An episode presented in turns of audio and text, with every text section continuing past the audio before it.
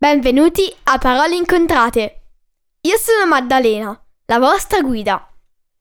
In questi podcast vi racconterò dei fatti interessanti, recensirò libri che vi consiglio oppure leggerò una storia per chi vuole imparare l'inglese. Ne pubblicherò uno alla settimana, il lunedì. Quindi tenetevi pronti per fiondarvi ad ascoltarlo. Trovate tutti gli episodi del podcast su www.paroleincontrate.it su Apple Podcast, Google Podcasts, Spotify, Amazon Music o Stitcher. Potete seguire Parole Incontrate anche su Instagram e Facebook.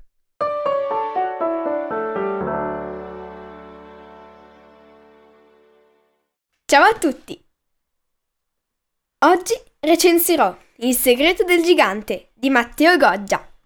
Settimana scorsa non è uscito nessun episodio perché ero in Inghilterra.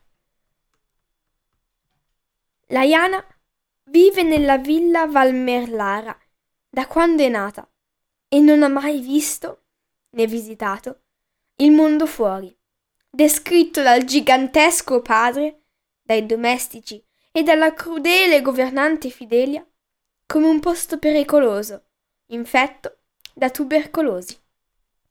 Quindi la bambina non conosce nessuno, tantomeno della sua età, all'infuori delle mura della sua grande dimora. La sua unica e migliore amica è Perrine, che le ha insegnato tutto quello che conosce, ma durante le sue lezioni, al posto di studiare francese, la Iana chiede sempre a Perrine la stessa domanda. Com'è il mondo fuori? L'insegnante cerca di descrivere alla meglio alla sua studentessa la meravigliosa Parigi, sua città natale. Più diventa grande, però, più la Iana si pone domande. Perché Perrin sembra l'unica persona nella villa a cui piace il mondo fuori? Perché suo padre non le parla mai della madre? Perché, a un certo punto, Perrin scompare? E infine, perché i topi stanno divorando tutto il cibo che hanno? Ora, solo con l'aiuto di un'aquila e delle proprie capacità, la Iana dovrà scoprire la cruda verità da sola, dato che nessuno, per proteggerla, gliel'ha mai detta. Ora leggerò un estratto dell'inizio di questo libro. Capitolo 1 La signora Fidelia, governante di Villa Valmerlara, aveva le idee molto chiare su come si sarebbero svolti i festeggiamenti. Lei non sopportava simili sciocchezze, ma le tradizioni andavano onorate e quel giorno ogni cosa sarebbe stata identica all'anno precedente, e a quello prima, e a quello prima ancora, e lei non avrebbe potuto essere più orgogliosa di così.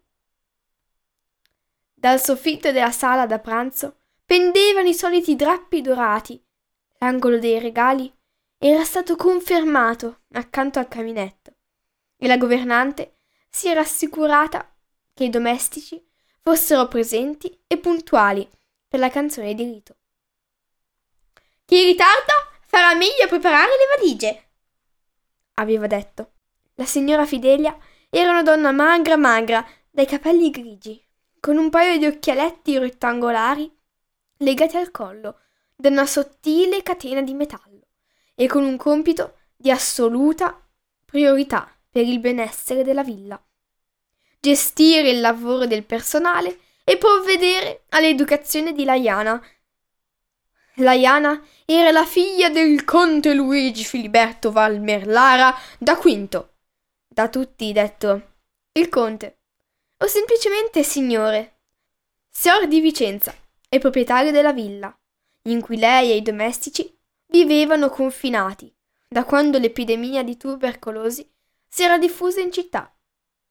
Una piaga letale e mortifera si ripeteva in casa da diversi anni vale a dire da prima che la contessina avesse memoria. Non mancava molto all'inizio dei festeggiamenti, quando la governante si avvicinò alla sua domestica di fiducia, Gisella. Dov'è la sciagura?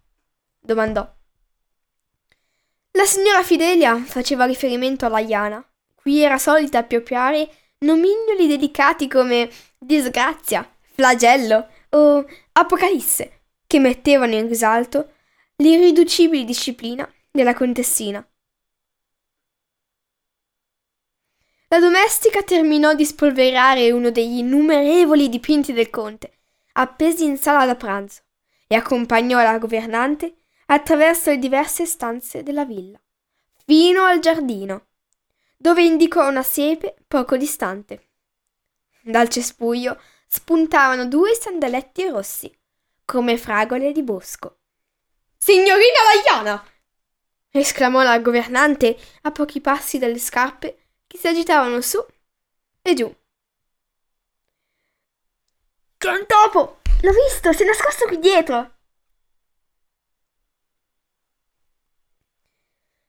Quando ho iniziato questo libro ho pensato, mi sembra un po' da bambini, ma arrivata alla fine mi sono ricreduta. Le ultime pagine sono molto inaspettate. È una lettura breve, ma scorrevole e piacevole leggera e spensierata, perfetta per un momento di relax e di distacco. Il mio personaggio preferito è l'aquila, perché è affidabile e leale, proprio come una vera amica dovrebbe essere. Consiglio questo libro dai nove anni in su. Grazie e alla prossima settimana. A presto!